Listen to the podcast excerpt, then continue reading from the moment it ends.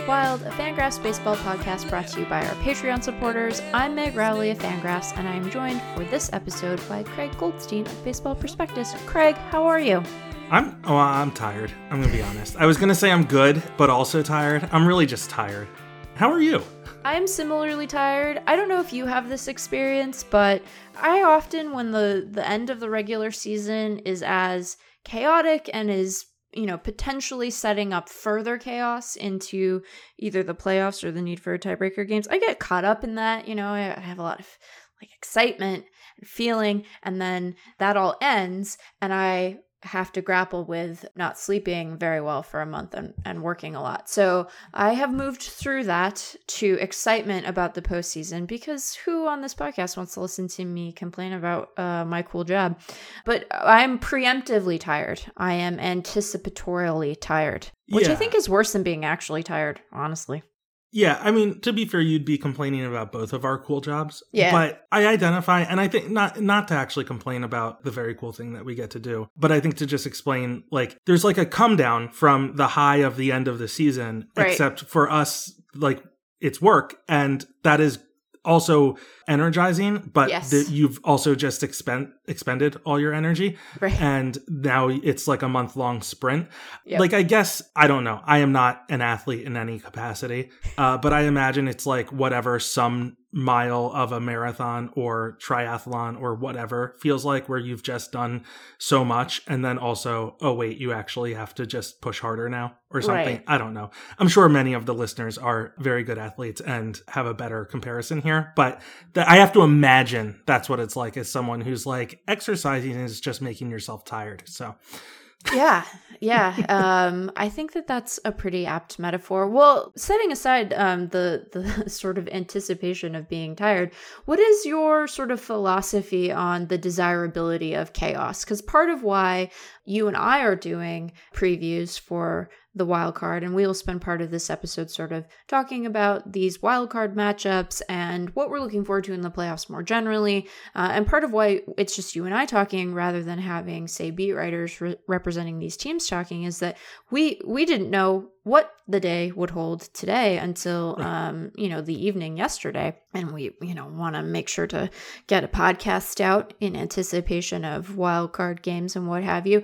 So what is your sort of general philosophy around the potential for chaos? Is that exciting for you? Are you team entropy or do you like to have sort of more decisive and early conclusions to playoff hunts? Yeah i, I think despite the nod towards complaining or whatever about our, our work. I am very much pro chaos. Uh, okay. I don't know that the the work actually gets any less tiring or whatever, knowing what's going in. I suppose there, there's a certain amount of preparation that you can do, and it's mm-hmm. it's a little more crammed now. But I think for the most part, it's not that much different, and the excitement is what it's all about, right? The end of season. I mean, being able to go into the last day of the season with you know, four teams in the mix for the AL wild card and NL West race, you know, still technically undecided. That's I don't know. That's that's what it's all about to me. Right. Like that's that's the point of having these exciting seasons. And I think, yeah, I, I, I think look, it's the end of a you know being able to prepare is one thing but it's the end of a long season regardless and the beginning of a sprint so i'm i'm all for making it as as difficult on us as possible if it means the most kind of drama for for everyone if you had to rank your disappointment around the outcomes of yesterday's games, how mm. would you order them? Because we were robbed of tiebreaker games. We were robbed of uh, of of seeing the potential of the Blue Jays in the postseason. Seattle did not get to even get a shot at stymieing their playoff drought, so they are still dry. And now 21, which is confusing. No, that's not right. This is the 20th year, isn't it? This is officially yeah, the 20th 2001 year. to 2021. Well, then maybe next year is better for them to break the drought because then they can have a glass of champagne and enjoy it. And your your Dodgers were not able to play a, a tiebreaker game today because those Giants just don't stop winning. We officially have a, a Red Sox Yankees wildcard game, which can you know, hit people differently. Some people are excited about that and the rivalry. Others are kind of bored of that particular matchup. So, was there anything that didn't happen yesterday that you were really wishing would have transpired? Yeah, I would have liked to see the Blue Jays at least in a in a play-in game. I think Yeah. they're one of the more exciting teams just to to watch in general. I think I'm sure I've said this elsewhere, but like their jerseys are extremely aesthetically pleasing to me. I, I just think like they're visually both from an aesthetic standpoint of their uniforms and then also all their just their their various players uh in terms of what they all can and do on the field like it it's I, I really was hoping to get a little more of them. I thought I also wanted to see I wanted to see them rewarded a bit for what they did in the offseason. I thought obviously the Semien signing was incredible Yeah. and I wanted to see that rewarded. George Springer was not healthy all all year, but you know, coming out in, in a big game, hitting a couple home runs yesterday. Like I would have liked to see playoff George Springer in action again. Uh, Robbie Ray acquired him last year and then, you know, brought him back and he turned into potentially the Cy Young winner Yeah. all of that. You know, they, they went and got Jose Berrios, right? They did all the things I like to see teams do Right. as they spring towards contention and they won 91 games and missed the playoffs.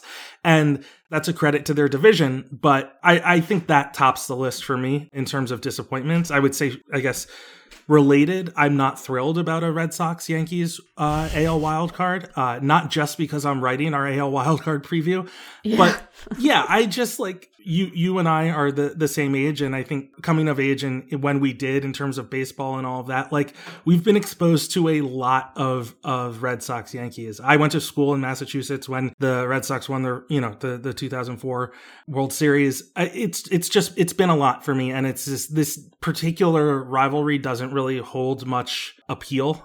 I it guess doesn't move you. it doesn't even feel particularly venomous. I think they both hate the Rays more at this point.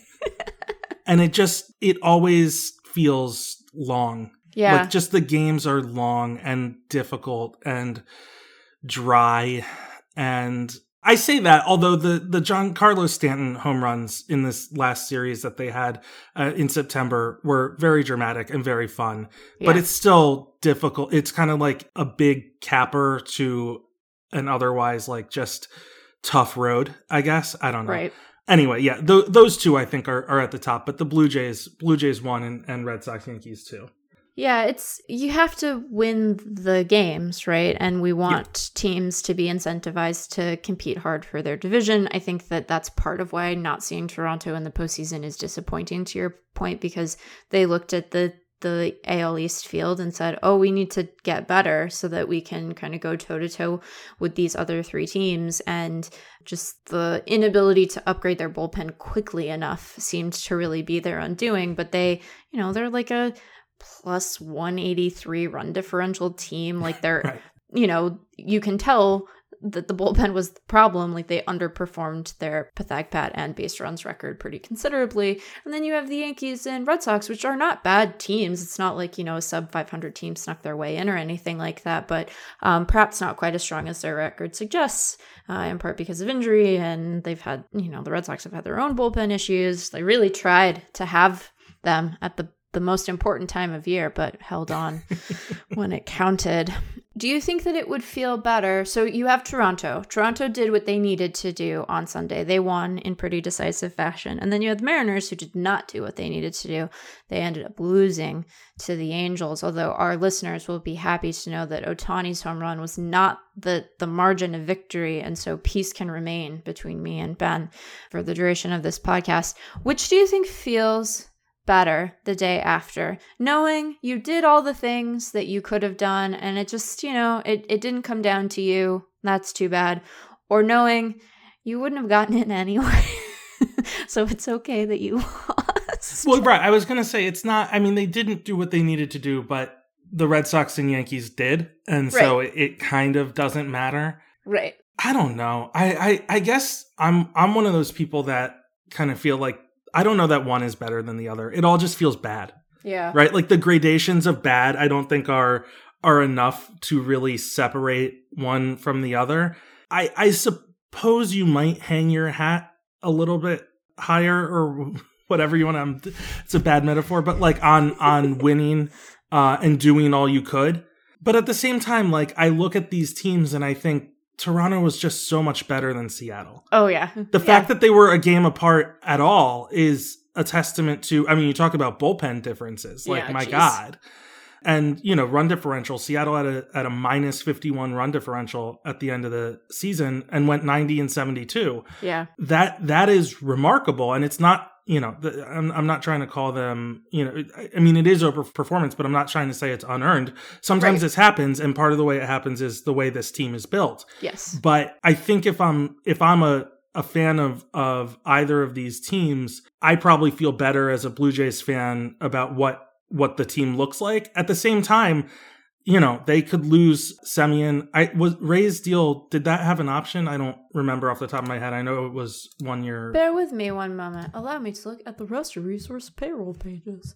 He is a free agent after 2021, is my understanding. It was just a one year, $8 million deal for this year. So, Yeah. So I think the scary part of that is, I mean, how many wins are what? Twelve wins are walking out the door. Potentially, right? Those yeah. two guys alone, something Right. on, you know, not not actual wins, but wins above replacement. You know, you have to do, you know, and who knows if you get those same seasons, even if they came back, right? Right. So there, there's something about squandering, you know, not only those seasons, but Vladimir Guerrero came close to a triple crown, right? Like Right. how many things went right this year and yet and and was rewarded on paper to some degree. 91 Yeah. wins. That's a great that's a great season Yeah, they had a great but year. but you don't make the playoffs. That that's really tough. Whereas Seattle, I mean, a significant portion of the roster, and I, I not not everyone. I know it was very emotional, but uh, is coming back. Right. I don't know. I, I it's an interesting. I again, I would still feel better as, as a Blue Jays fan. I think, but yeah. one one question I had for you, you know, you we were talking in the in terms of doing all you can do. Uh, one thing I was talking about with Patrick Dubuque, and which I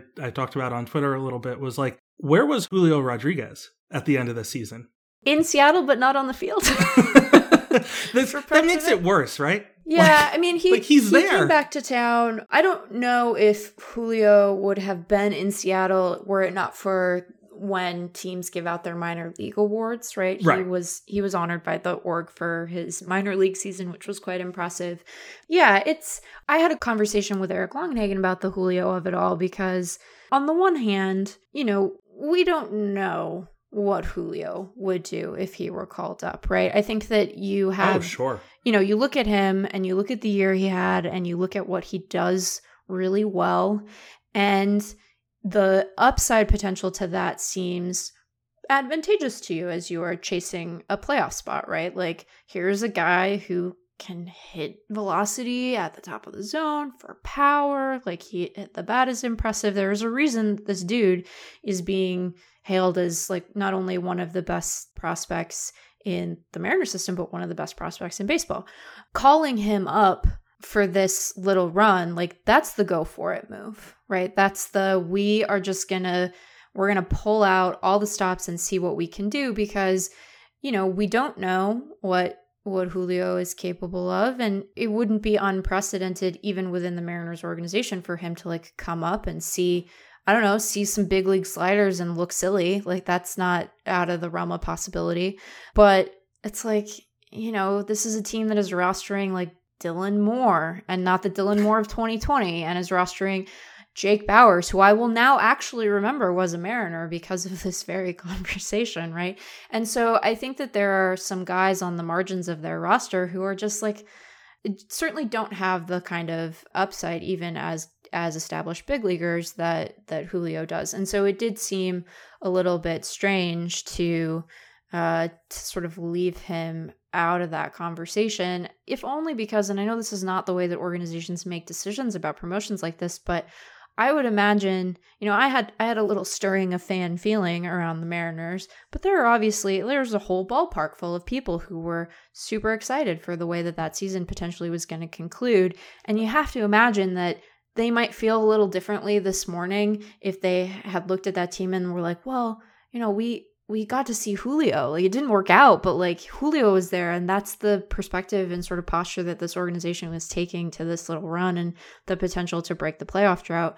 So, I don't know. I I don't want to assume like a magical performance because we just don't know, right? I think you and I were both of the opinion that because of the way that the organization had talked about Jarred Kelenic and sort of where he was, that it made sense for him to be on the opening day roster. We saw how that, you know, early part of his debut went. Like it's not guaranteed, even for guys who the industry thinks very highly of and who look like they're going to be meaningful contributors to a, a competitive club. So I don't want to say that like if they had promoted Julio, they'd be playing a game 163 today or they'd be in the wild card. Like we just don't know how that counterfactual plays out, but I do think that it's the go for it move. And if any organization should be incentivized to go for it, right. it's the one with a 20 year playoff drought. So Right. That's that's the part. And it's under and again I, I tried to phrase it under the guise of of what we were discussing, which is kind of doing everything you right. could have done. Sure. And I think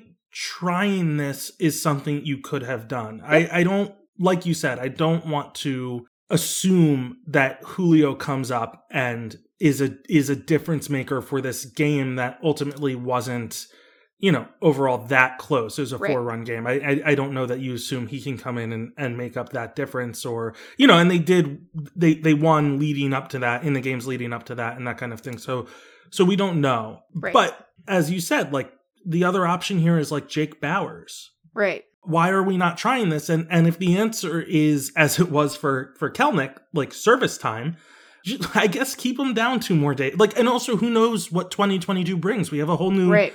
CBA. Like, right. it, it, seems like there's very limited downside. I, I think there is a down. I don't want to. Again, I don't want to ignore that. Like, you can bringing him up into a very pressure packed situation. Yep doesn't have its downsides. Right. You're putting him on the spot in a in a situation he's never done this before. I've often said that I think the the job of organizational management and coaches is to put these guys in a position to succeed.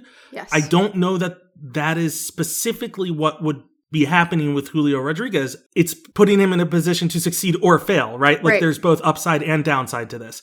Right. From what I know of him, he is the type of guy who would not necessarily suffer tremendous adverse reactions to failure in a spot like this. Yeah. He you know, he has struggled before. His, yep. his the Dominican Winter League last off season oh, was yeah. not good for him. No. Watched him swing through some not very good breaking balls, like yeah. a lot. yeah, and he came back with a tremendous season, which yep. I think you know speaks to his his ability to uh, you know persevere through some adversity. Right. And you know it didn't mentally weigh him down, or you know to whatever degree it did, it it didn't overwhelm his his ability to produce you know right. in the 2021 season. Yep. So I I think you know given what we know about him, which certainly is not everything out there and certainly not everything that the Mariners know about him. But I'm looking at that situation saying, what, why are we not, you know, taking the chance? I mean, even if it's a, a pinch hitting opportunity, even if it's something like he's an upgrade over Jake Bauers, who we've seen what he Cleveland's offense was one of the worst in the league and he got cut by Cleveland. Right. I don't think the Mariners were, were fixing that, uh, in the short term. You know, obviously things can change over an off season but yeah, I don't know. I it's I struggle to see him not even get, you know, put on the roster and give give the manager the opportunity to decide whether to to use someone of of his ability, you know, just his his uh, natural abilities uh, compared to to some of these other guys. Even though, again, it would be a. I think it's fair to say that like there's a relative diciness to the situation. Absolutely, yeah. But uh, but but man, it seems worth trying to do when you're ending a playoff drought, you know? Right. And I think, like, you know, if you want to sort of, if we want to be fair to the org, like, there, you know, he's not like a clean, straightforward sub for Bauers, right? There's the handedness right. difference. There's the ability to play the infield, right? Like Bauers can play first base and did a fair amount of that. Dylan Moore plays all over the place. He's a righty bat, so like that's cleaner. Like there are reasons, but to your point, it does seem like if you're going for it, you want the manager to be able to look at his sheet uh, you know, in a critical situation and like have that option and decide, oh, like this is a place where it makes sense to like pinch it Julio or whatever. Like just put him out there and see what goes on. So yeah, I think I don't I don't think that in the the hierarchy of like organizational ineptitude or anything that it ranks particularly high. I get the reasons no. it didn't happen, but it would have been I think there's a good case for it and it would have been nice to see given the circumstances. So yeah, I'd say that was a that that you know, going back to your initial question, that was a disappointment. You know, not Yeah. not to see them. And again, you know, like this is this team also they they rostered Matt Brash, right? But he didn't Right, see he- actual game action. Yeah, I mean, that's up to the manager, and I think Right. that's okay too. Yeah, I think that it's fine for given given sort of how especially that final series played out and the catch up that they had to play at various points. I think that it makes sense to me that Servais would look at those situations and be like this is a this is a lot to ask of Yeah, of Yeah. Matt Brash. I'm not going to put him in that situation. It's too much. We're going to stick with the guys who we know and who, you know, have sort of been weathering this over the last couple of months. But he had the option, right? And he can kind of exercise discretion there. I did appreciate that if there's one good thing about how sort of this the situation played out for them, the fact that they knew they were done once Boston won did allow them a moment to like recognize Kyle Seager, which was nice. I don't know what's going on there, but the way that they talk about it, it's like, oh, so he's definitely not coming back. Well, did you see the Heyman tweet about this? I read the the piece that I think he was referencing. Referencing. Oh, so Yeah. right, it was it was a quote. It was Divish, yeah. tweeted uh right quoting Ryan Divish. Yeah, Yeah, we haven't had a conversation in in years, probably four years. yeah.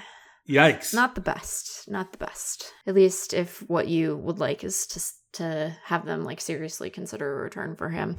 I don't know. Abraham Toro, time to shine. Maybe they'll uh, maybe they'll sign Carlos Correa and move him to third base.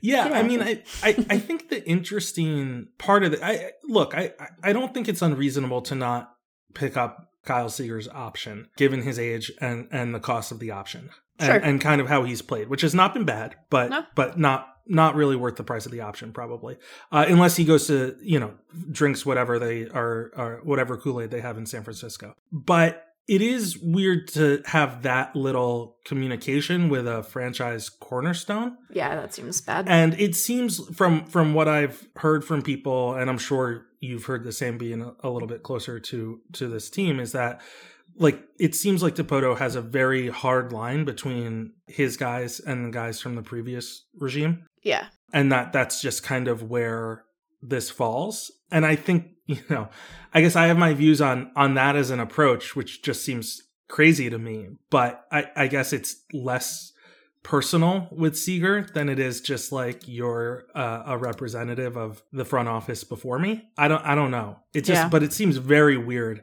and it feels.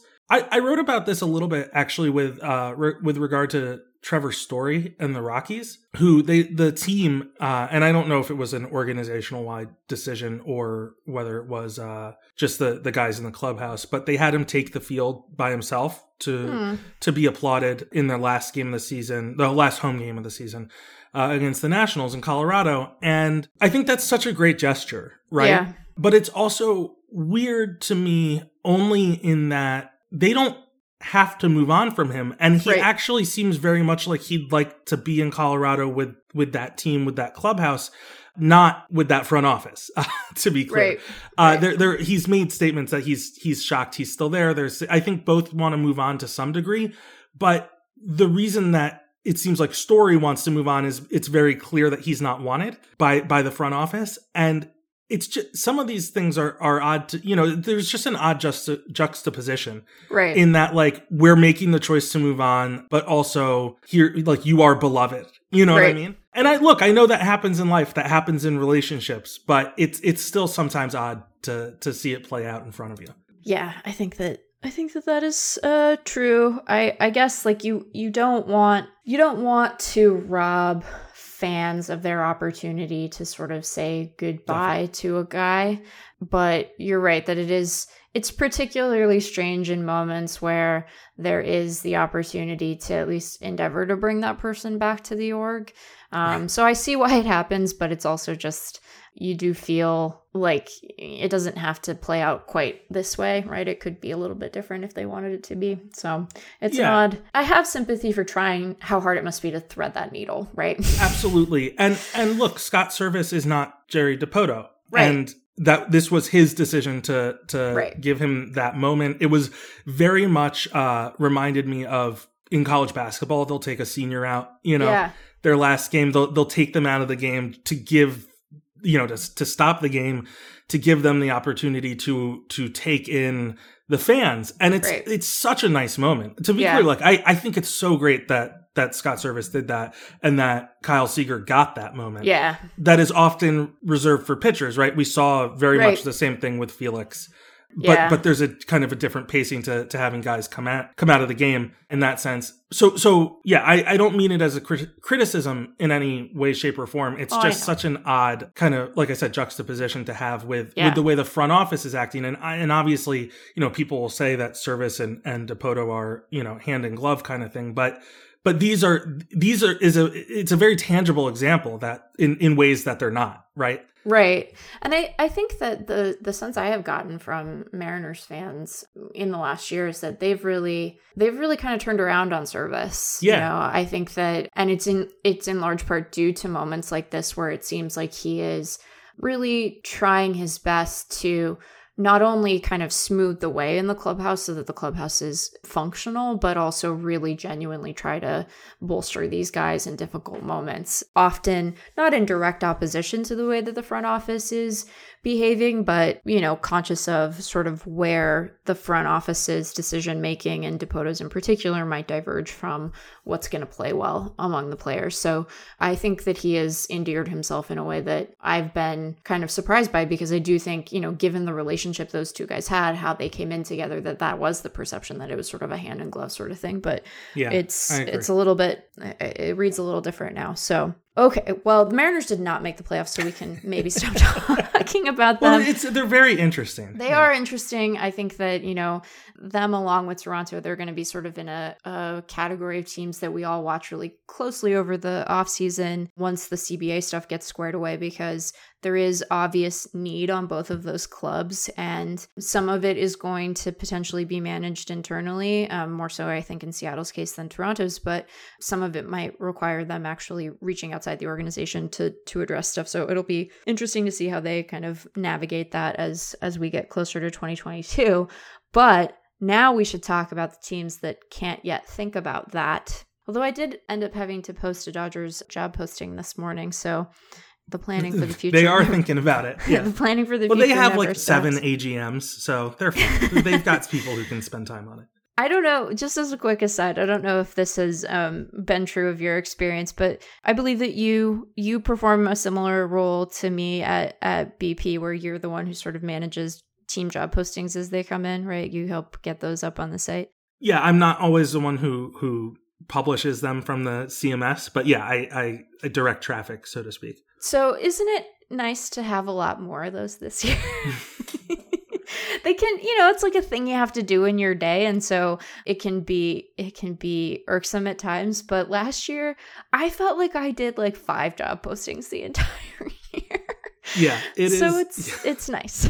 Last year was bleak in so many ways, and So this year is also bleak, but there are some bright spots. yeah, it's bleak in different ways, and the bright spots are, I think, more numerous. So let's talk now about the wild card games because these are, in some ways, the most uh, sort of well trodden, and boring possible set of outcomes that we could have had.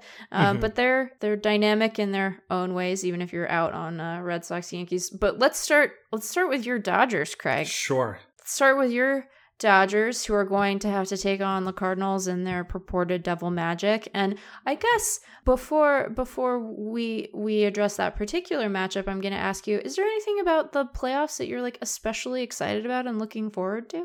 This is again, I guess, by virtue of of comparison to last year and a little bit what we do, but I'm thrilled to have off days again.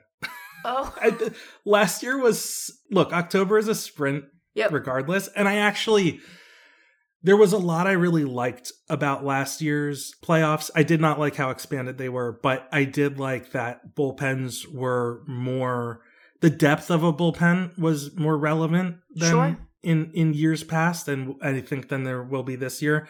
It was basically impossible for a team to do what the Nationals did in 2019 Yes. last year. And I actually think that's more based I really I'm a regular season guy. Like I I like how long the season is and the way teams kind of have to to deal with the length of the season and all of that kind of stuff. So I, that's a little bit uh, there's a little bit of a contradiction there, but it was just to have a game every single day of the month essentially yeah. was boy, I was I was bone tired uh by the end. And I just like I'm I am honestly excited to get back to like a what I view as a regular. If if they could somehow make it more like like a regular bullpen would matter uh, as much as it did last year, but not quite the frenetic pace of it. Yeah. I'd be thrilled, but I, I don't think that's possible. But I am kind of excited about the schedule. Does this mean that you are quietly rooting for for the Brewers and their impressive rotation so as to to not have to see quite as many bullpen innings? Is that what I am taking away here, Craig? Am I breaking news that you have relinquished your allegiance to the Dodgers? You are in fact now a Brewers fan. I don't know that the Brewers are a great example of not using a bullpen. Their bullpen's freaking incredible. Their bullpen is incredible, but they ju- they just have those great star- starters. They have those rotation guys up top. Well, we'll get to the Brewers in a later episode when they are yeah. actually playing baseball and they are not now. I think uh, I am looking forward to. Hmm.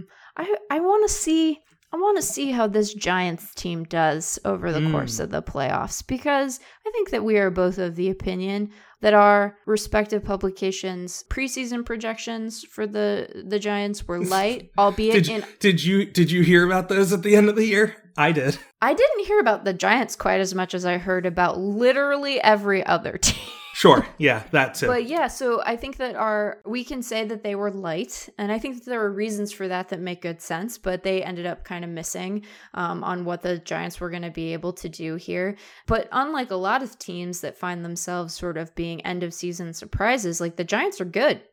Yeah.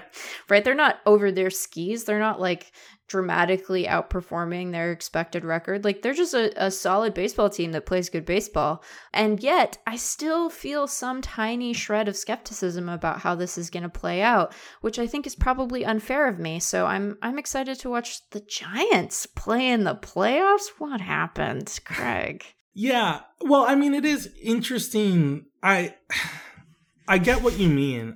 I also think they've kind of passed every test that they've been yeah. given. Like you said, like they had the second best run differential in all of baseball. Yep. I guess look, did they overperform their run differential like a little bit? Yes, but that but like only a little bit. But only a little bit. And again, they were it was the second best in all of baseball and they had the best record in baseball by one game to to the team that had the best run differential. So like it really it really is not much different. And they beat, you know, they they won the season series against the Dodgers. They won. They beat good team. You know, right? It's it's not like they beat only beat up on bad teams and right. and amassed their run differential that way. They beat good teams and yep. often convincingly. But there is still that kind of I want to see it. Yeah. Aspect to them, and it's it's a little unfair to them. Yeah. Oh, it's I want to acknowledge I'm being just a real stinker. Like it's tremendously unfair. no, but I don't think you're alone. You know, it's like how how good is Alex Wood really? Like right. how how good is Anthony DeSclafani really? Like Logan Webb. Logan Webb is just hitting home runs in crucial games and yeah. shutting down the opposing offense. Like I it doesn't really make sense except yeah. that when you look at everything they did, it makes perfect sense. Yeah. Yeah, I'm I'm particularly interested in their bullpen to some yeah. degree. They and not not because I think they're going to fail. I I think they've Patrick Dubuque wrote about them kind of overperforming their projection and both as a team and individual projections. And their bullpen is a really interesting aspect of that is that they don't have a ton of elite bat missers in the bullpen. Right. Although they do have Camilo Doval there now. They have Kervin Castro, who was extremely good in the minors uh, and came up late in the season and was was very impressive. But you know, so they have some of these late season guys. But you know, like Tyler Rogers was fantastic, and yeah. the num like no projection system is going to love Tyler Rogers. No, absolutely not. Yeah, and Dominic Leone or Leone, I, I apologize. It's Leone. Dominic Leone, Leone, thank you. You're welcome. Like he walks a ton of guys. Yeah. Well, also missing a lot of like the guys who do miss bats also balance that out with a ton of walks that again like projection right. systems are not going to like even in season right? right, like even adjusted for in season performance right so it, it it will be interesting to see how that interacts with only teams that have good enough offenses to make the playoffs, I suppose. Right. But I guess the counterbalance to that is, you know, they've they've played those teams and won all year. as well. Right. So Right, yeah, it's not like they have, you know, they they have the D-backs and the Rockies, but it's not like they have easy division foes beyond that. But there's like Jake Right. McGee, you know? Jake Yeah. McGee is like an important part of this baseball team. Doval has looked Craig, I'm going to do a swear Dylan. I'm warning everyone. He's looked great. yeah, yeah. And he had a rough intro and then He went back down to the minors Came and, back and was like, "Oh, this is fixed it. I fixed this is it. different." Yeah, I think Jake McGee. So Jake McGee is really interesting because the Dodger, the Dodger, he was great for the Dodgers last year as Right. well, and nominally like their closer for part of the season. right. Jake McGee has not pitched since September twelfth. Yeah, that that is like what? yeah. I don't know.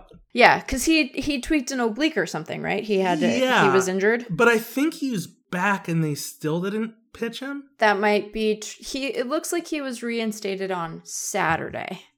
Okay, Um, so they had one the- opportunity. Yeah, but they, you thought maybe maybe give him a chance in an eleven to. Yeah. I was game, I was but no. surprised to not see him pitch yesterday, just given the margin there. Yeah, that was a bit surprising. But yeah, the that bullpen has been spectacular, and I did not. I remember when we had Grant Brisbee on early in in the going to preview the Giants, we did not really think much of that bullpen outside of Rogers. And even when Grant came back to like help us understand what was going on, I was surprised by the competence that they were able to show and indeed the excellence there. So it's been it's been a confusing thing, but it has happened enough now that I we, like we have, to have to acknowledge it. It it, it I have feels to like admit it's it. reluctant. I know, and I I'm again I'm just not being particularly fair to them. So so yeah, so there's so there are the Giants. I'm looking forward to the Giants. Okay, let's talk about the the wild cards, which Yes, you are probably we're real good on topic. yeah, we're we're we're doing fantastic work here.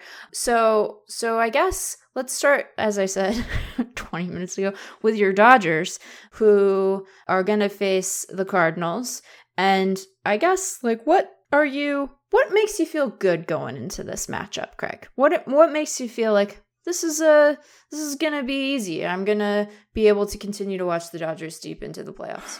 Well, I mean nothing, right? Like I'm a I I am a fan of this team, and I am I am as anyone who who has followed, and I and I apologize if you have followed me on Twitter. Like I am a, a fatalistic fan, and I kind of just assume the worst because it helps me cope when it happens. So look, they're they're a much better team than the than the Cardinals are, but I don't like accepting that emotionally because it's just is going to make it hurt more if it look it's one game. Like it can go it can go in any direction and it really doesn't doesn't matter, right? Like it it just doesn't uh them being eh, look, they they they on a standings basis they they won 106 games and the Cardinals won 90. Right. Uh, they're a much better team. Like rationally, that should make me feel better. But all it does is make me think it's going to be so much worse when they lose. So in that sense, nothing. In an actual logical sense, Max Right. Scherzer is, you know, a, a viable option for the NL Cy Young. Yep. Had a little bit of a stumble towards the end of the season, yes. but he's one of the best pitchers of this gener. I mean, it's like him, Kershaw, and and Verlander, and I guess Greinke. yeah. and they're all free agents. I think at the end of this year, which is weird. That is weird.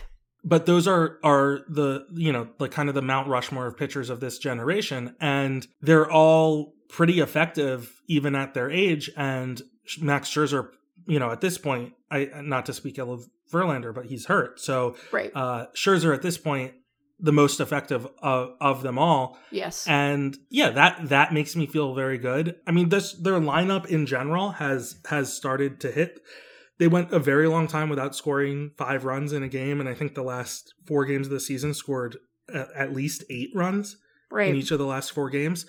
That has to make you feel good. Trea Turner has been incredible. I mean, Yep. Corey Seager has looked like the play, you know, 2020 playoffs. Corey Seager. Yes. Mookie Betts has rounded into form. You asked me to pick one thing. I've listed a bunch, but No, those are good things to those are good things to list, I think. th- those are all the things that that would make me feel good. There are things that I, you know, that would make me feel bad if you want me to go there. Well, I, I think I think maybe we should, and then we're going to do this same exercise for the Yeah. Cardinals, and so then you might come away feeling like good at the, at the end of it. But Okay. what is giving you, apart from just the the knowledge that it is one game, and uh, that you are unable to accept good things in your life in a way that probably should be talked to a professional about. Yeah, What yeah, about definitely. what about this current setup makes you feel some trepidation going into Wednesday? I think the biggest thing at this point is Max Muncy is not Yeah. not going to be there. If they advance, probably not going to be in the next round. And it's just a, a really rough,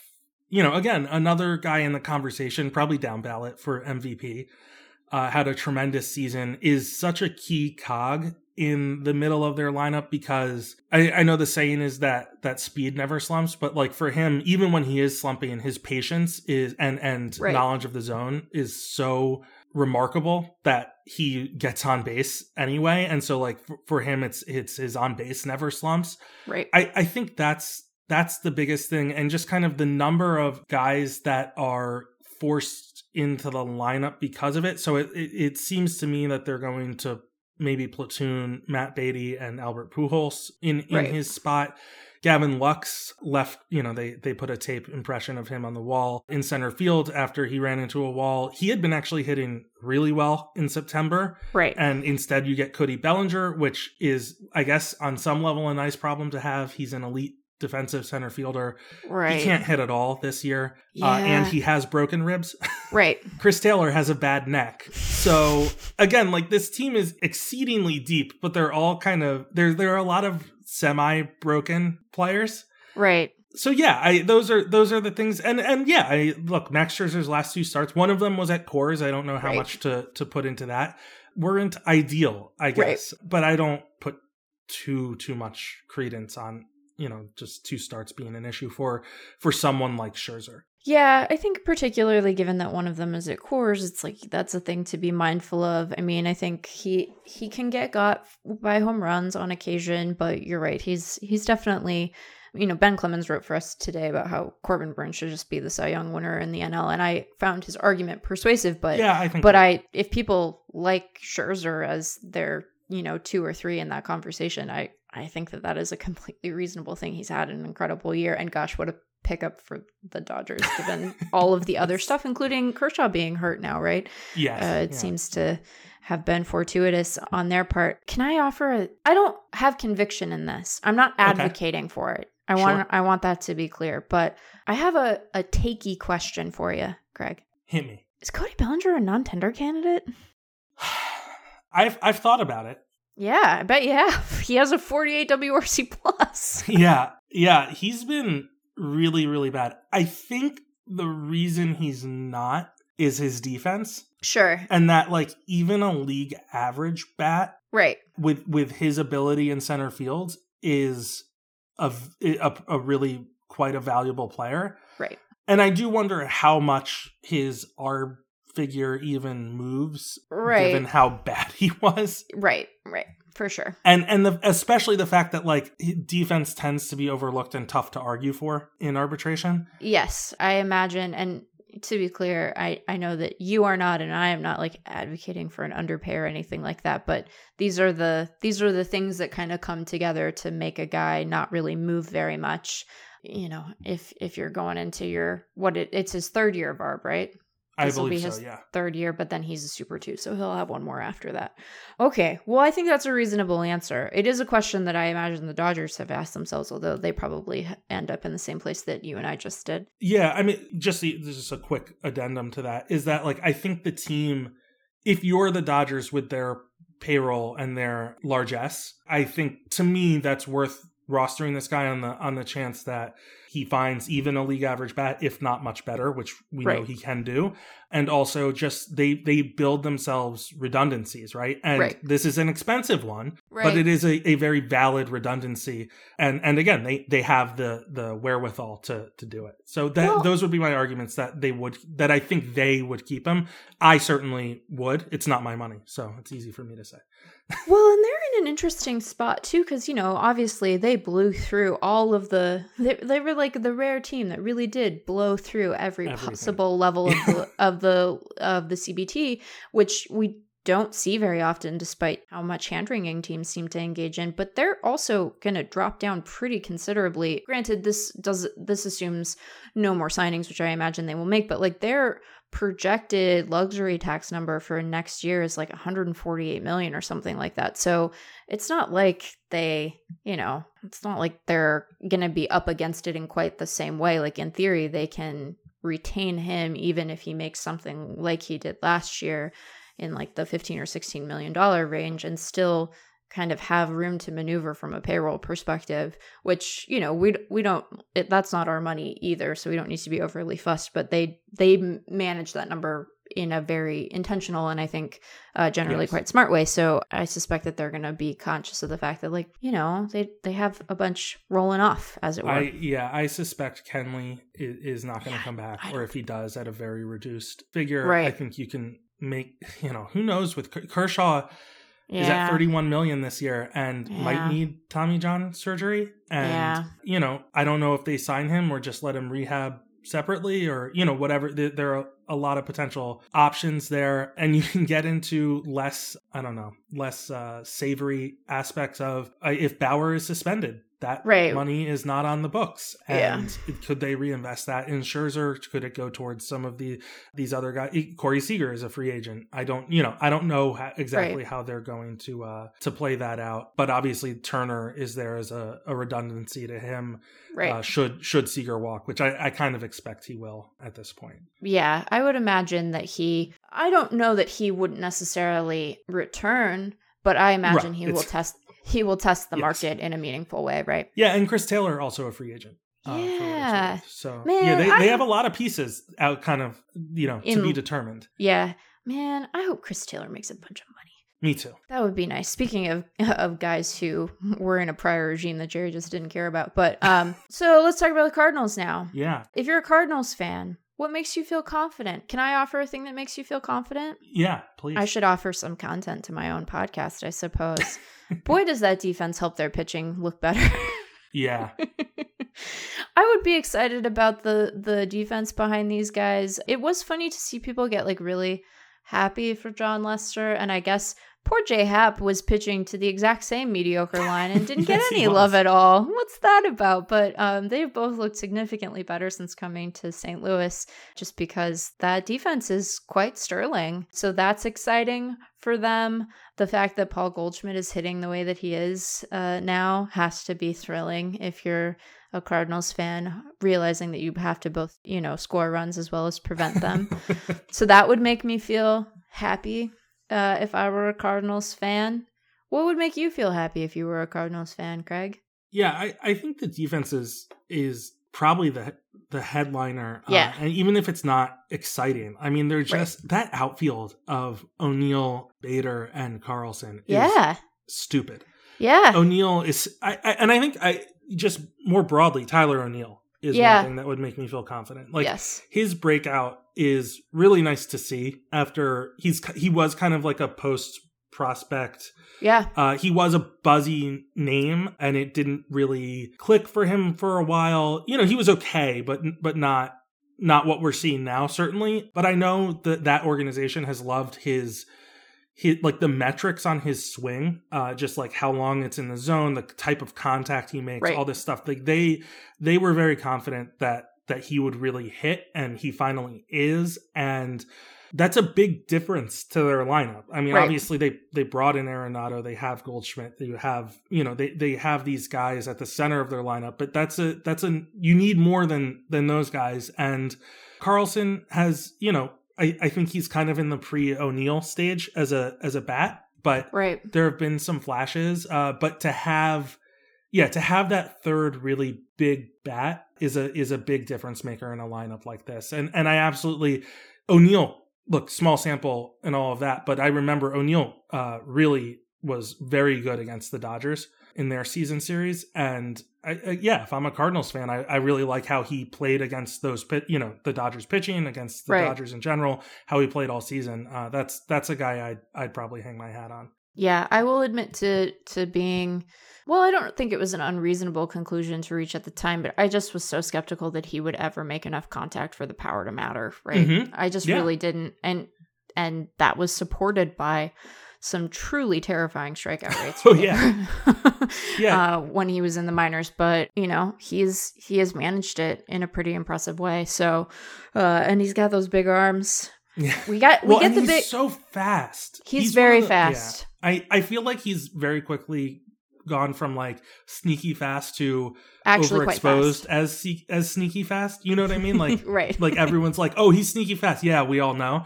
Yeah. But he is so fast. It's really disturbing to see a guy that big move that fast. Yeah, we have to. He's just a fast boy now. We have to admit him, eh, ha- Yeah. admit to him being a fast boy in a way that um is like you said. You just would assume that the arms would weigh him down. Like you just would say "Oh, that's not going to work because truly his arms they're just going to weigh him down. But yeah, he's he's been quite quite good for them. Well, I'm I, I would just also say I don't know if it's a thing to feel good about, but like the absolute devil magic guy of the year for them has got to be Edmundo Sosa, right? Yeah, Like where come on. where did that come from? I know he was he look, he was on prospect lists and all Yeah, of that kind of stuff. Like you find him. But like steps in as a as an above league average bat at shortstop and again the the defense has been has been pretty good and he, he's a three win player. Yeah, yeah, it's amazing. Ugh, it's amazing. Tyler O'Neill in the 98th percentile for sprint speed, which is how being in the 22nd percentile for outfield jump doesn't matter. Yeah, right, exactly. That is how that game's out. What would make you nervous about this Cardinals team? Uh basically everyone else Yeah, like the fact that the pitching is so dependent on the defense. Right. And and like look, Adam Wainwright's been He's been good. incredible. And Yeah. Look, the Cardinals had a, a plus 34 run differential and were 18 games over 500 and part of that was winning 17 in a row In a September. row. And like look, you you got you you got called out as you are Fangraph, but like they they uh they were like you know, 2.6% chance to make the playoffs. I'm very sure we had a very similar. They were like Oh, one yeah. game over 500 oh yeah. it wasn't it's Yeah. not personal that was a reflection of their team at the Yes. time it turns out winning 17 in a row changes your playoff it- odds Yeah, on September 1st, they were four games over 500 and three back in the wild card, and then they went five with and multiple five. teams in front of them Right, and then they went Two. five and five during their like first ten games of that September stretch, and lost half a game in the standings, and then won their next seventeen. Right, like it it took that, and then it took you know the Padres slow and the su- reds falling apart. right I mean, their yeah. collapse like a souffle taken out too soon too late? I don't know how souffles work but like a And like a like a bad souffle one that hadn't been whipped enough how do you make a souffle I, i've never made one I, I don't know. It seems hard. It seems like it really does people in when they try to become French chefs. So, you know, that stuff happened and they had their their streak and then here here they ended up being. So, I suspect that they will lose, but one game, man. Does the fate of the Dodgers in 2021 alter your perspective on the ideal playoff structure? No because i've felt already that i don't like the the fifth playoff team So, you're still ideologically consistent. It's just that you already thought it was bad. Yeah, and and look, I I think there's merit to the way that this. Look, I think the one game. I I don't know if you saw Michael Baumann wrote in the Ringer uh, ranking all the wild card games. Yes. There have been some phenomenal wild Yeah. card games, and and I don't hold my st- I, I recognize that my stance would remove a lot of really fun exhilarating baseball Right. but I, as I said, I am a regular season guy, and I like I like the teams that are good in the regular season to be rewarded. Right. And I do think the Dodgers season being a 106 win team relegated to a one game playoff is I don't know if it's damning to a playoff structure, but it's a shame. Yeah. I guess I think there's an easy way to fix this, which is to say like just re you know don't do it based on divisional, just Yeah. seed it based on win totals, you know, in the middle, you know, throughout a year. And I and I get the concern is that like some divisions are are harder than others, but like the Rays won 100 games in a division that four teams won 90. So Right. yeah, I, I think it is unsatisfying to some degree to to seed it the way I'm I'm suggesting, but I think it's more satisfying than the situation that we see unfolding this year and which we've seen unfold in other years as well because of Right. the way that, that the league structures the game. Yeah, I go back and forth on it because I really like the wild card.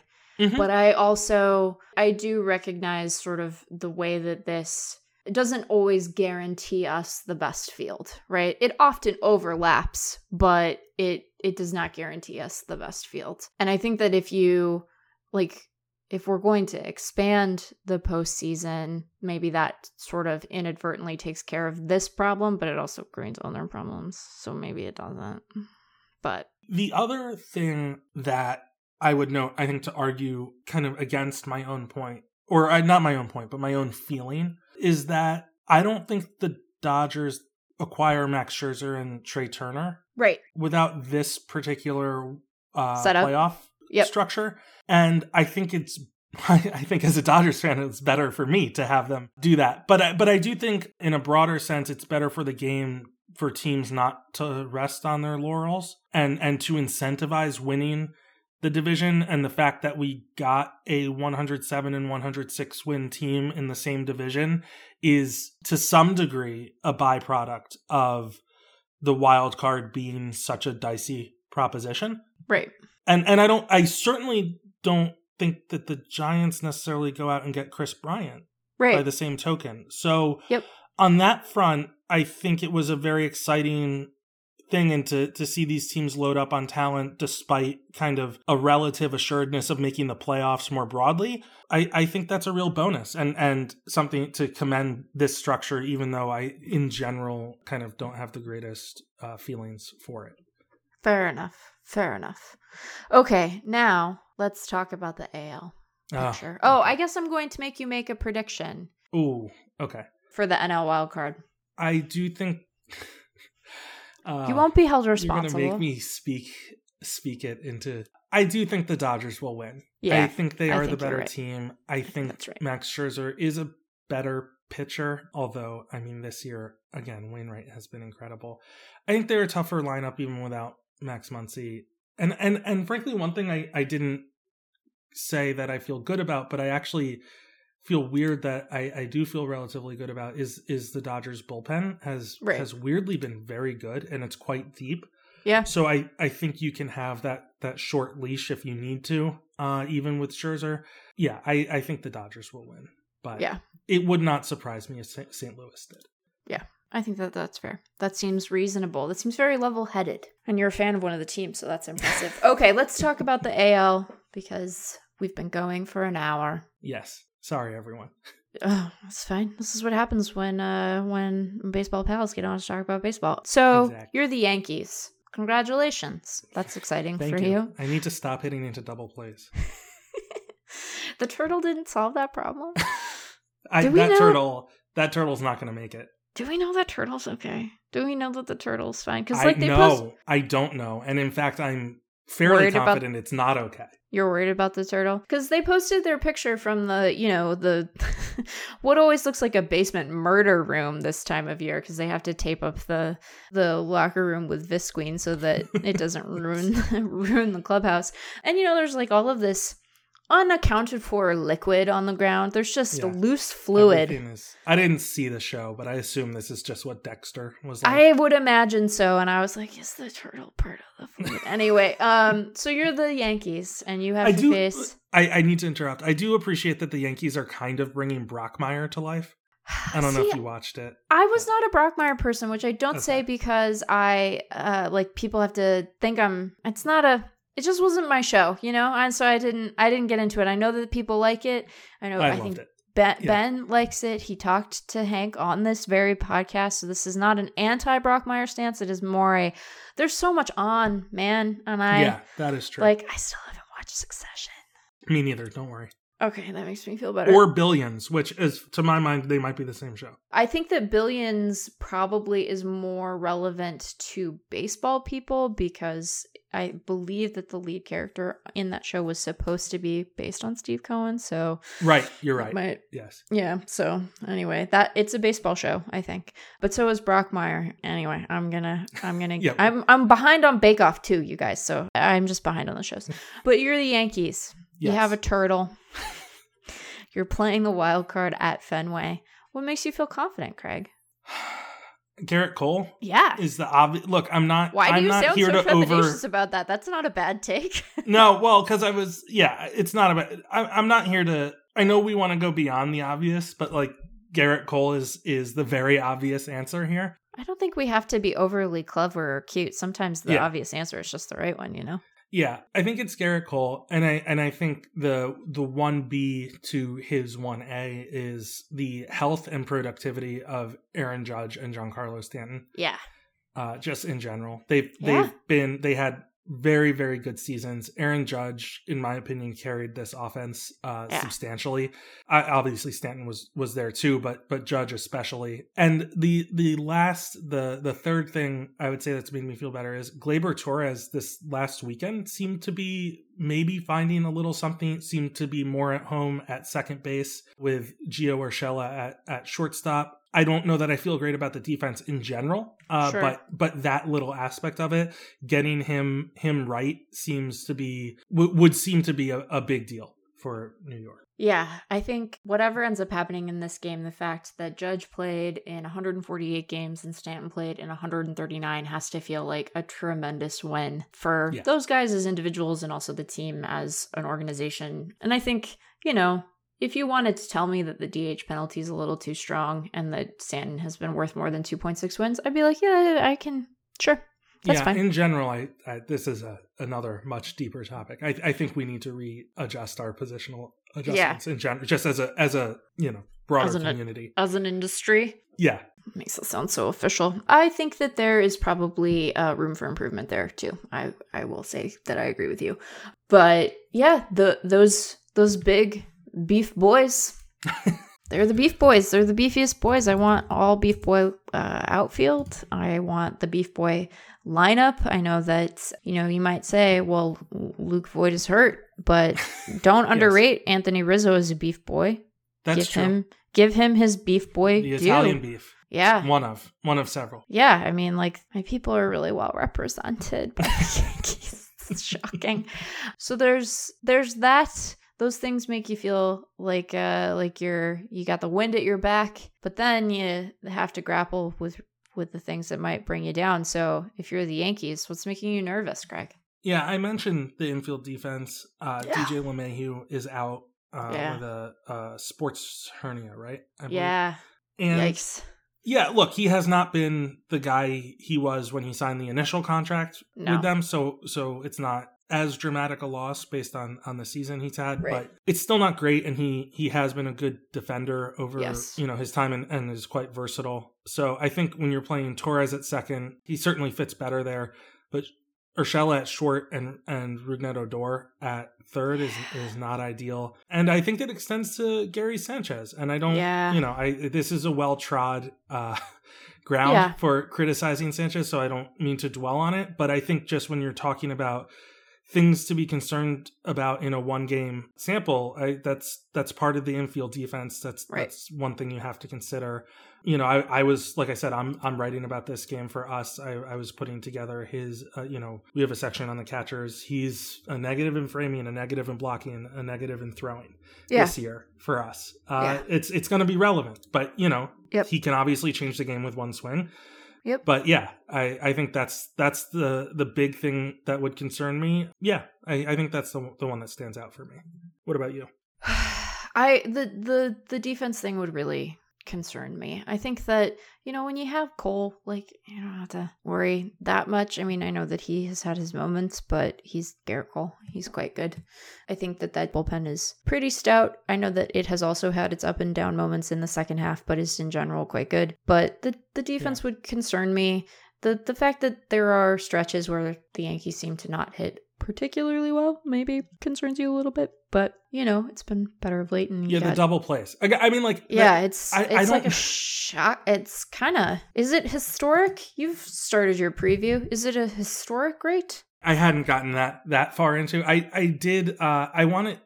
I know there was that stat going around, and I don't have it off the top of my head, but like Gallo had basically never hit into double plays, uh, Right. and he had like four within the first three weeks of of being a Yankee.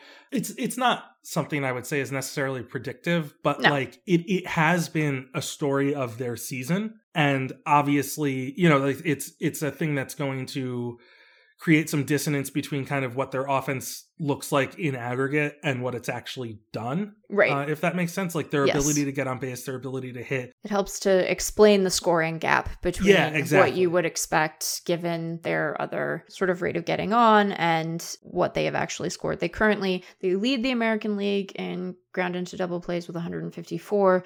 Although for the Yankees fans who are like, but Meg, um, I will note that the the the second and third place teams in the AL are the White Sox and Houston, both of which have very good offenses. And again, these aren't really, like you said, they're, I don't think it's terribly predictive. So, you know, But is it a thing that could, that would concern me going into a one game? Sure. Yeah, I mean, I, I think that's there. Yeah, I was, you know, I briefly considered talking about the bullpen, but I, I think it's honestly pretty pretty good when you get to thin out, you know, the guys you don't need, you know, when you're when you're playing every day, when you get to rely on Loaisiga and, and, and Chad Green Right. and potentially turn Luis Gil loose in a in a bullpen role. I think that could be exciting. Brian Menendez for us wrote about Clay Holmes and, and the changes he's made since Yeah. arriving in New York, and he's been really, really good. So yeah, I, I think every team kind of has some level of concern about their their bullpen, but right. I guess Chapman might be the the the way you caveat that. He's he's been a little bit concerning Right. this He's year in general. While the shaky. yeah. Uh, so I, I think that that is a valid answer. Well, the bullpen as a whole is not necessarily particularly weak. Right. Yeah. I Um, think that that's fair. I, I think Aaron Boone might be something I'd be concerned about as a yeah. it's a hard it's a hard conversation to have because on the one hand, you know, the instinct when a team I think that there is an instinct to sort of call for the manager's head when the team is underperforming relative to expectation. And the Yankees have had long stretches this year where they have underperformed relative to expectation, right? Like we Mhm. thought at Fangraphs, we had them projected to be the best team in the American League. They've Yep. obviously not been the best team in the American League. And there's a lot of that goes into that that we can point to with the Yankees, not the least of which is injuries. They've been injured for stretches, but I think that there's this instinct to like call for the manager's head, and that isn't always really tied to the the direct role that the manager is having in securing those outcomes. yes. As the Yankee owner would tell you, it's on the players. Right. Which like I mean, that's not wrong. It's not No, no, no, it's not. Complete explanation, right? But it is, you know, like it's, there's something to that, right? Yes. And all of that said, there have been some moments where he has made decisions that have been sort of strange strategically. And I would imagine that in the aggregate, like it doesn't matter that much. But the place where you really do start to worry about managerial decision making is the postseason. Yeah. Because you right. don't have 162 games for it to all smooth out, right? Like you just Right. don't. So Hey, I root for a team with Dave Roberts, so yeah, what is I mean, it's like a it's a fascinating case study. It's a persistent enough thing every year that you you wonder if there's something to it. Now, I guess the flip side of that is that you're paying such close attention and the stakes Yeah. are so high that the that a misstep is going to be magnified in a way that um, you just don't remember from regular season play, at least not Yeah. generally. I also think there are wa- it's just like how what actually happens ends up being what everyone remembers regardless of whether the choice was a, a valid one or or a tough one or not. I mean, it, you know, we can relate this back to the Julio Rodriguez discussion that Sure. we had at the beginning, which is like there are reasons to do it and reasons not to do it, and this is kind of where we fall on it. But like, you know, if he came out came out in big situations and only struck out or whatever, like it ends up looking really bad, but it doesn't mean it was an indefensible choice or, you know, whatever it may be. But yeah, I, I think I think there are valid gripes with what Boone has done or not done know, Right. in game situations. I'm very much of the persuasion that like for a manager, I care much more about what they do in a clubhouse compared Sure. to specific X's and O's in in much of the time. But like come the postseason, that's where that that preference kind of breaks down because you want someone who calls on on the right guys and and all of that Yep. kind of stuff. And I don't. I, I think there are some similarities between Boone and, and Roberts, and but you know to that point, like Roberts won last year, and right. it, it doesn't preclude him from making the right calls. But I think it's been a source of frustration and some unfair, like you said, especially in the the first half of the season when there was a lot of kind of up and down and maybe more down than up kind of stuff happening that that was kind of placed on Boone, but I, I think there's also a lot of valid gripes to have with kind of the way he operates as well. So yeah, I think that that's fair. Okay, Red Sox. mm-hmm. What makes you think we're going to win? boy, I don't know. the Red Sox don't make a lot of sense to me. Say say more about that, as my mother would say. tell me about your tell me about your uh, Red Sox confusion because I think I maybe share it, but Okay. I also think that I am potentially not underrating them, but not giving them sufficient credit for being good at some stuff. Yeah, I think I, I guess I think like they're a solid team that banked a ton of wins early and just never felt very convincing to me as as a top like I look the Red Sox are here and the Blue Jays aren't. I think the Blue Jays are a better team. Yeah, I think that that's right. and like Nathan Eovaldi has been good. I don't think he's a reason I would feel good about winning this game, especially matched up against Gerrit Cole. I, I, I guess the reasons again would be the very superficial ones, but like Xander Bogaerts, Rafael Devers, and Kyle Schwarber's been fantastic for them. Uh, that trio would would I guess make me feel pretty good as a as a supporter of of, of their lineup. But I don't know that it's exceed like this lineup as a whole makes me feel better than I do about the Yankees. Yeah, I mean, we can get into concerns later, but yeah, I just don't. Everything feels very thin to me. I don't necessarily mean on a depth level, but like in terms of the margins for this team. And so I don't, I, they've just kind of defied my expectations all year. right. I actually said coming out of the the trade deadline that it wouldn't surprise me if they were the fourth place team in the AL East. They weren't that far from being the fourth place team in the AL East this year, as it turned out, and they they had a considerable lead at that point. So yeah, I, I guess I just don't I don't feel great about this team in general. It's funny because if you look at just where they stack up from a team leaderboard ranking perspective, like this is a good this is a good Yeah. baseball team. It's a good baseball team even if to your point you look at it from the perspective of just the second half where they have not necessarily been quite as sterling as they were in that early hot run. Like they are hot run. Like they are by our version of war anyhow, they are tied with the White Sox in the Mhm. second Although half. the White Sox, you know, had, had some guys little- missing. they had some guys missing and and look luis robert came back and everything like that but they kind of they built you know like a 10 game lead Right. sometime in july and just kind Right. of coasted to some Right. degree You know, they're they're fourth in the American League by WRC plus in the Mhm. second half. They're pitching, which I feel like every time I see Red Sox fans engaging with their baseball team, they just think that they're like the worst staff in the history of baseball. And they're they're like a pretty mediocre staff, right? In in the second half, they're like seventh. yeah But again, these are like minute war differences. Like this isn't, you know. right So right. i don't know like chris sale came back but he wasn't pre-injury chris sale yeah, he definitely wasn't white sox chris sale he lost Right. to the orioles in a pivotal game yeah, eduardo rodriguez has was i think you know looked good in aggregate Yeah. but, but kind of shaky uh Yep. at times tanner houck is like a five inning version of chris sale yeah, and and Chris Sale might be the five inning version. He's like a righty.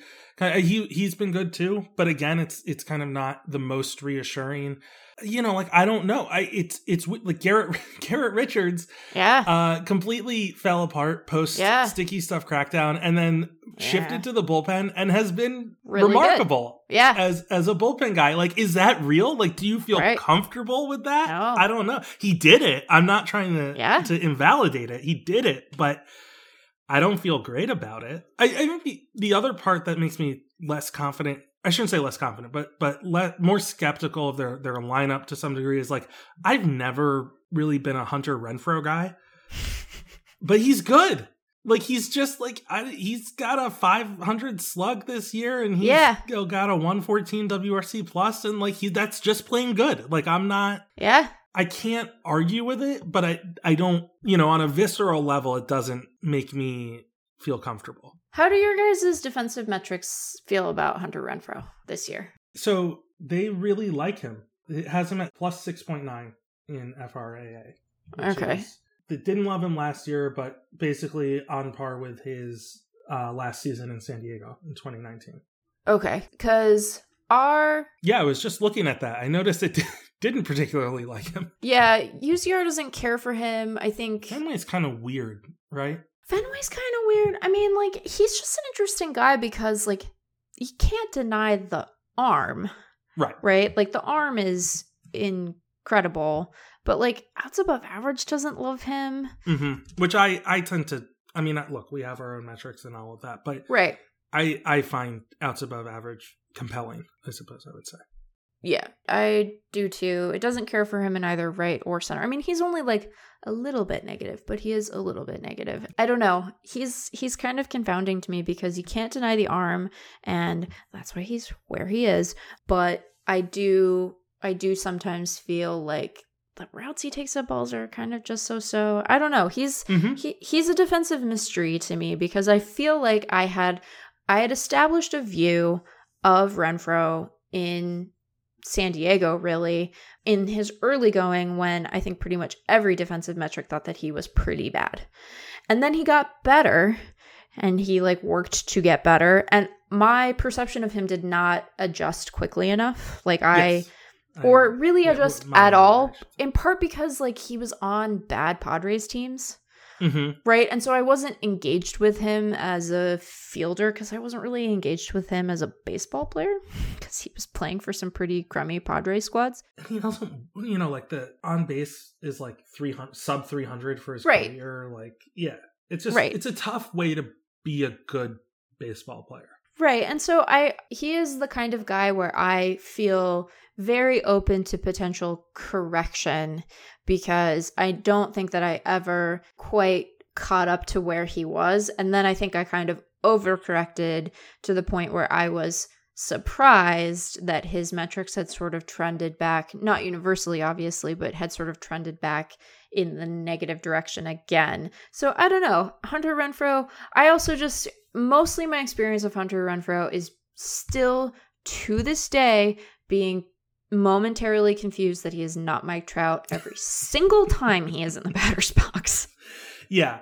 Well, to your broader point, like his, you know, if you look at BREF, like his defensive war metrics there are generally negative. It's weird Right. too because the offseason he went from San Diego to Tampa Bay, I feel like the conversation was, well, he's a really good defender Right. Right. uh, who also can hit for power. Right. But you know, if you look at our our metrics, really liked him that year. Yeah. Again, like FRAA had him as a plus seven that that year from his last year in San Diego, had and then he went to Tampa.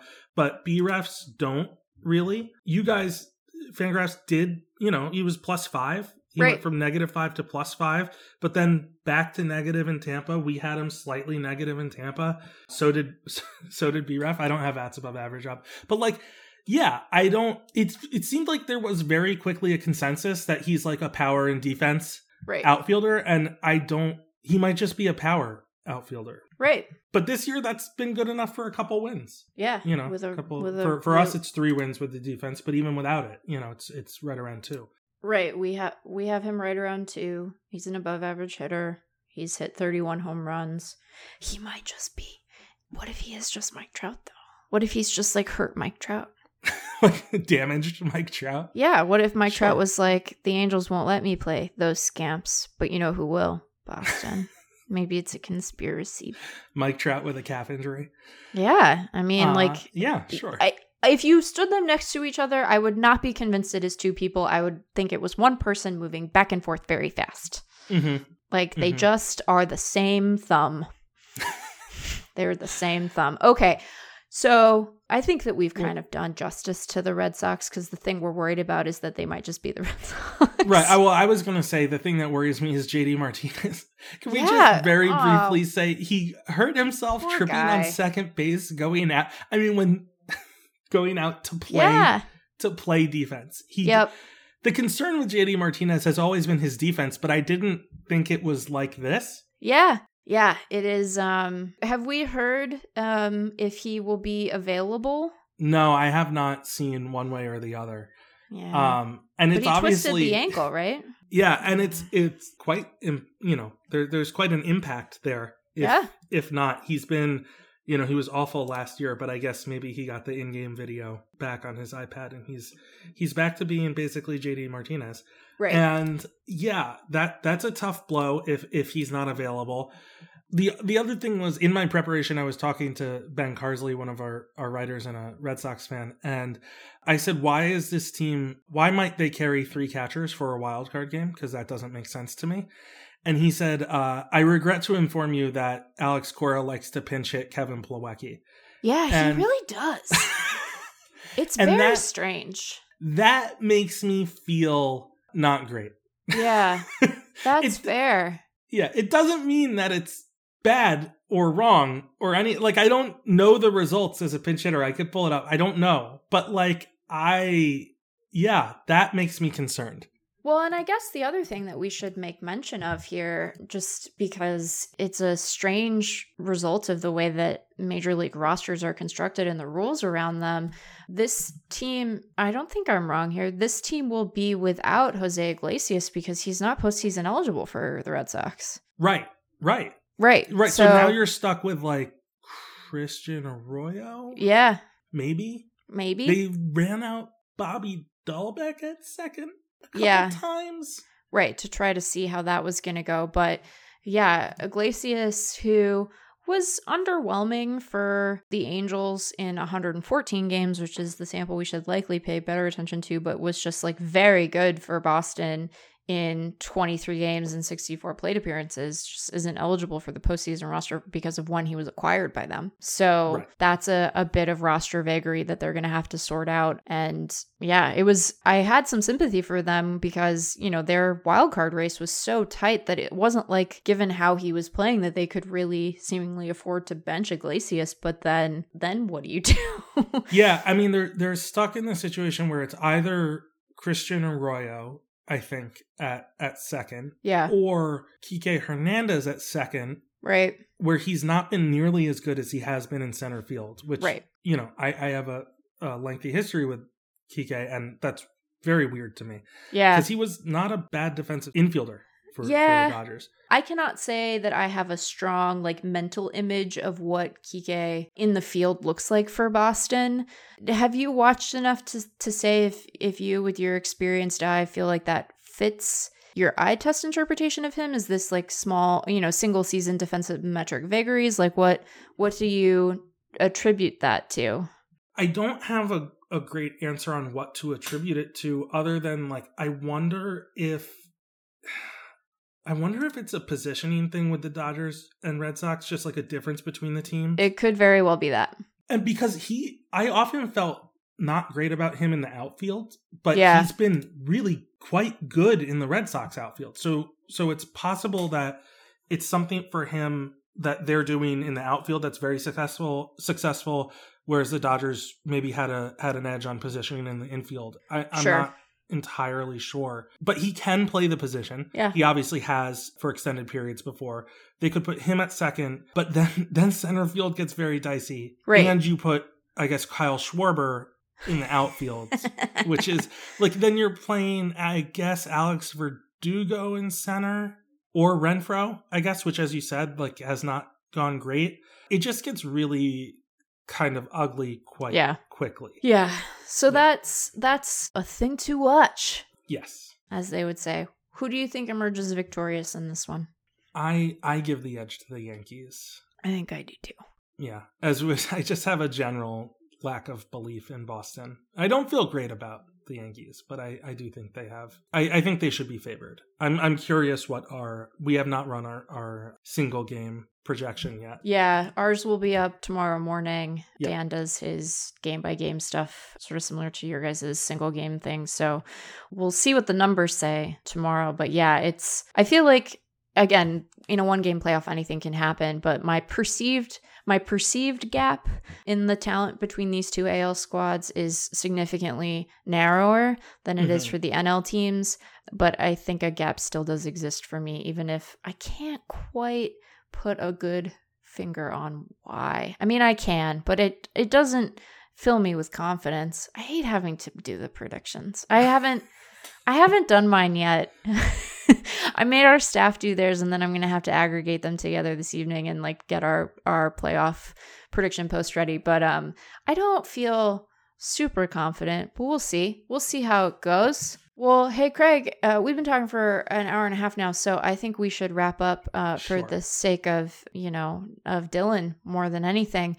But, Craig, what would you like to plug and uh, where can people find it? Uh, yeah, just baseball prospectus at baseballprospectus.com. Our our website site. in Yeah. general. Yeah, it's it's a it's a good website, as people are fond of saying. Uh, if you like Fangraphs, I think you'll like what we're doing as well. And I suppose, yeah, I also do a podcast. You do. Five and Dive. It's generally twice a week, and uh, I will be recording. I will actually re- be recording that tonight on Twitch. I think with Ooh, Emma Baccellieri. fun. So I'm sure I will get to to say a lot of the things that I I just said to you, but yeah, it should be fun, and yeah, just check us out, and uh, I think you'll enjoy it.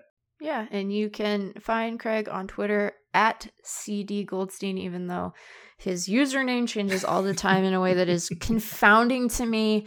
His uh, his actual at remains the same. So check him out on Twitter. You can see him suffering through a Meltdown. likely Dodgers win. Uh, I hope for your sake they do. Although I don't know, are the playoffs easier from a work perspective if your team isn't in them? I don't know what it's like, Craig. So I need help.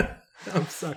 Uh, yes, I think it is. If they're not, if they're not in it, there's uh, again, like I said, the, the there's a come down to Yeah. to every like to every game basically, and to not have to go through the processing of those emotions of that exhaust that particular kind of exhaustion certainly makes kind of dealing with what's coming up. Uh, I think a little easier, or I guess maybe just a little less time consuming. Sure. I just I like uh, look, I did this last year and the, the Dodgers won the World Series and like I felt like there was like an hour to 90 minutes after every Dodgers game where I was useless. Yeah.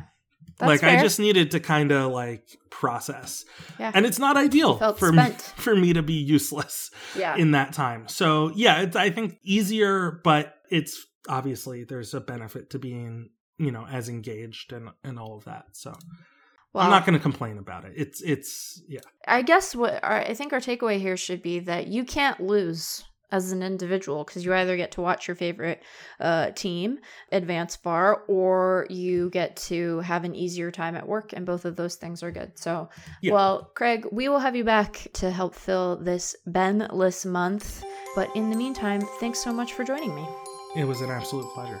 Thanks for having me. That'll do it for today. Thank you for listening. You can support Effectively Wild on Patreon by going to patreon.com slash effectivelywild. The following five listeners have already signed up and pledged some small monthly amount to help keep the podcast going and get access to a few special perks. Alex Kobayashi, Carlos Steinman, Davin Laurel, Adam Davi, and Nate Jord. Sorry guys if I said any of your names wrong. You can join our Facebook group at facebook.com slash group slash effectively wild. That is when Facebook is working. And you can rate, review, and subscribe to the podcast on iTunes and other podcast platforms. Keep your questions and comments for us coming via email at podcast at fangraphs.com or via the Patreon messaging system if you're a supporter. Thanks to Dylan Higgins for his editing assistance. I'll be back later this week with new guest co-hosts and new episodes. But until then, enjoy the wildcard games, whatever your rooting interests may be.